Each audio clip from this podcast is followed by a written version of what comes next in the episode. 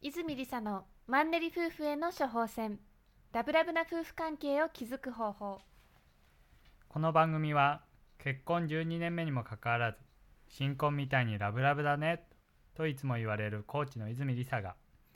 夫婦仲良しの秘訣について語ったりリスナーの皆様からの質問に直接お答えする番組です。こんにちは泉理沙です。パートナーのまさとです今日は婚活中の S さんから質問をいただきましたのでご紹介したいと思います。現在婚活をしていますが2回目のデートにつながりません。どうしたらいいでしょうか？との質問が来ています。リサさんいかがでしょうか？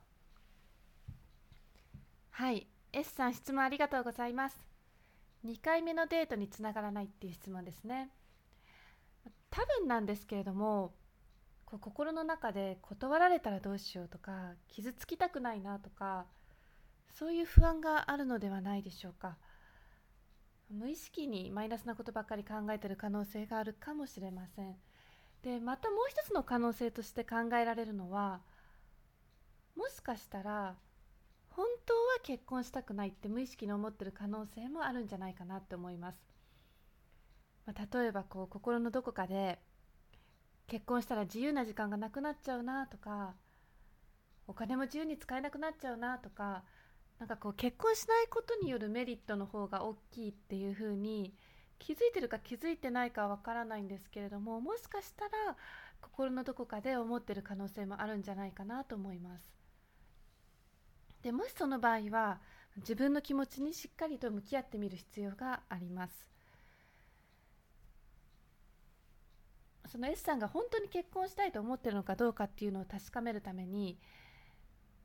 ちょっと一つワークをお願いしたいんですけれどもまず紙を用意してほしいんですけれども紙を用意したら真ん中に縦に線を引いてみてください。で左手にこう結婚することによって得られるものっていうのをできる限り書き出していただきたいんですね。で書き出し終わったら次に右手に結婚しないことによって得られるものっていうのをこれもできる限りたくさん書き出してみてください。はい、でこうやって書き出してみると、まあ、出てくる数がもしかしたら全然違うかもしれませんね。で自分が大切だと思ってることがこっちには3個含まれてたけどこっちには10個含まれてたとか何かしら違いが見えてくると思います。でそのまあ、自分が書き出した結果を見てみて本当に結婚したいと思ってるのかどうかそれを判断してみてください。なるほど。ではもしその結果結婚したいと思っているのに2度目のデートにつながらない場合はどうしたらいいんでしょうか？はい。その場合はもしかしたら先ほどお伝えした断られたらどうしようとか傷つきたくないなとかそういう怒ってほしくないことを思ってるそういう可能性があると思います私たちの脳っていうのはすごく賢くって私たちがイメージしたこと、まあ、この場合で言えば、ね、断られたらどうしようとか傷ついたらどうしようっていうそう断られた状態傷ついた状態っていうのをきちんとインプットしてくれるんですね。で脳は「あそっかそっか断られたいんだなそれ叶えてあげよう」って言ってちゃんと自分が望んだ通りのことを叶えてくれます。ということは逆に言うと脳は本当に叶えてほしい状態をインプットしてあげればそれを叶えてくれるとも言えます。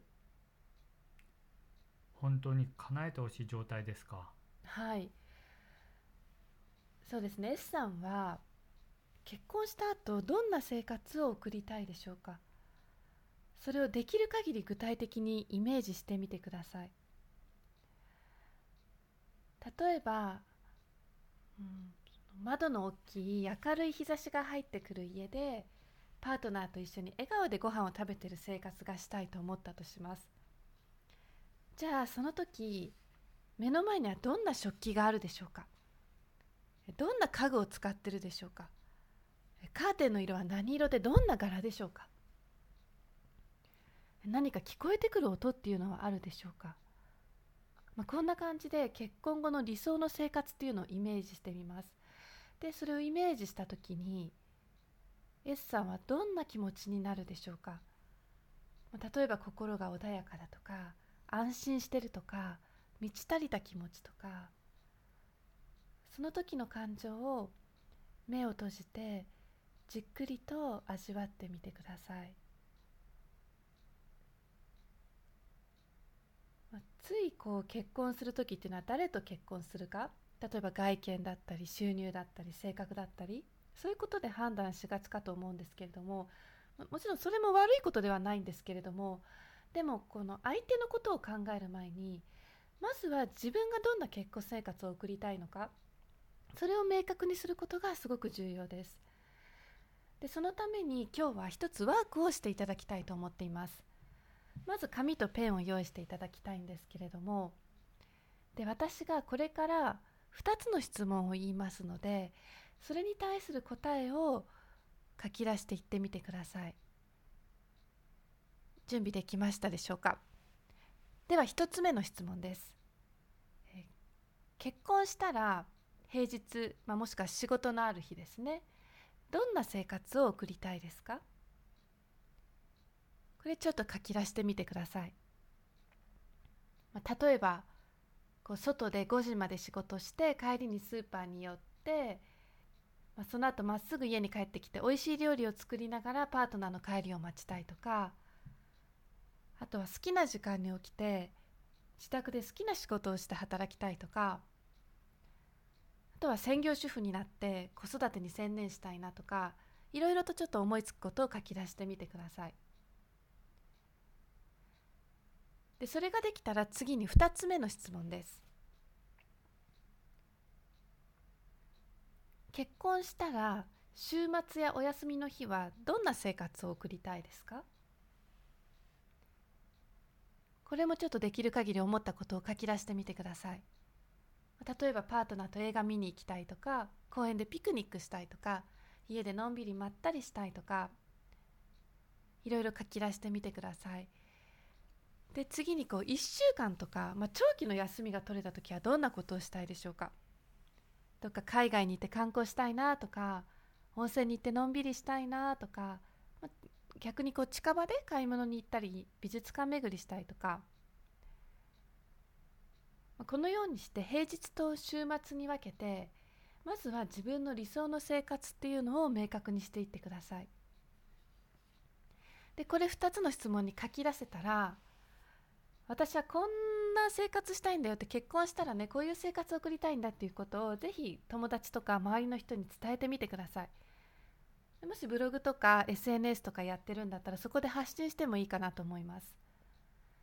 でもし結婚相談所に登録してるんであればあのプロフィール欄にデートに行きたい場所とか趣味とかそういう欄があると思うんですけどもそこの欄をちょっと見直してみてください。何もデートに行きたい場所にディズニーランドとかってデートスポットを書く必要はないので、まあ、さっきイメージした中で出てきたもの例えばこう家で DVD 見たいとか近所散歩したいとかこう自分がやりたいことでイメージできたものっていうのを書いてみてください。でそうすることによってそれに共感してくれる人たちっていうのが自然に集まってくるようになると思います。ですので今後婚活をする時とか、まあ、婚活に限らず誰かに会った時は是非その理想の生活について語ってみてください。